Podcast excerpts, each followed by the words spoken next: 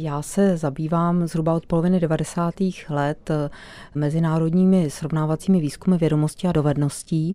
Tyto výzkumy jsou pro nás vlastně jedinou informací nejenom o tom, jak si stojí čeští žáci i čeští dospělí v mezinárodním srovnání, ale i o výsledcích českého vzdělávacího systému.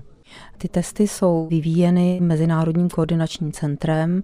Většinou v té žákovské populaci se zjišťují vědomosti a dovednosti v matematice, v přírodovědných předmětech a v mateřském jazyce. V mateřském jazyce se teda redukují na čtenářskou gramotnost zpravidla.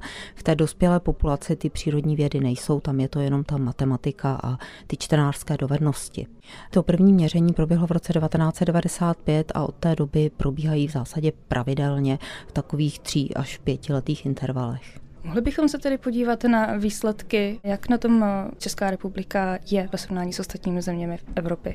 Česká republika víceméně konstantně vykazovala dobré výsledky v přírodovědných předmětech. Tam jsme se zpravidla umísťovali tak v jedné třetině těch, těch zúčastněných zemí, v matematice v mírném nadprůměru a vždycky nejhorší byly ty výsledky v té čtenářské gramotnosti, kde jsme se umísťovali standardně tak ve dvou třetinách těch zemí O E C D nebo zemí Evropské unie.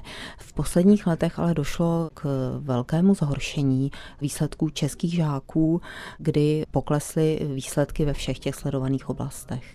Jak si můžeme vysvětlit to zhoršení českých žáků? To je otázka, kterou si samozřejmě všichni kladou, do jaké míry to opravdu vypovídá o nějakém zhoršení stavu v tom českém vzdělávacím systému. Já bych řekla, že těch vysvětlení je celá řada, že se ty faktory kombinují. Jeden z těch důvodů podle mého názoru určitě je ten, že ten český vzdělávací systém je dlouhodobě silně podfinancován. Česká republika investuje do vzdělávání čtyři a půl procenta H D P, což je v tom mezinárodním srovnání hrozně málo. To znamená, Česká republika ve všech těch žebříčcích, které srovnávají investice do vzdělávání, Vzdělávání je na samém konci, stejně tak je na samém konci porovnáváme-li platy učitelů. Dalšími důvody, které si myslím, že je třeba vzít v úvahu, je, že se česká škola možná nedostatečně přizpůsobuje tomu, jak se mění společnost.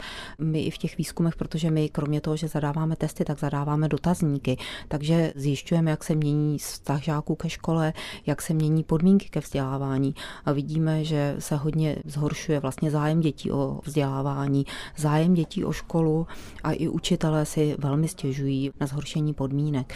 Myslím si, že obecně ta situace učitelů v současné době je daleko obtížnější, než bývala dřív, protože žáci jsou méně ukáznění, jak jsem ji říkala, jeví menší zájem a myslím si, že ta společnost učitelům dostatečně nepomáhá v tom, aby tuhle tu novou situaci zvládli. Myslím, že se jim nedostává dostatečné podpory v tom, jak mají děti vzdělávat, v tom, aby byli schopni vlastně zohlednit individuální potřeby jednotlivých žáků. Takže myslím, že vůbec v celé společnosti, nejenom ve škole, panuje velká bezradnost ve vztahu k tomu, co má vlastně vzdělávání a výchova poskytovat mladým lidem.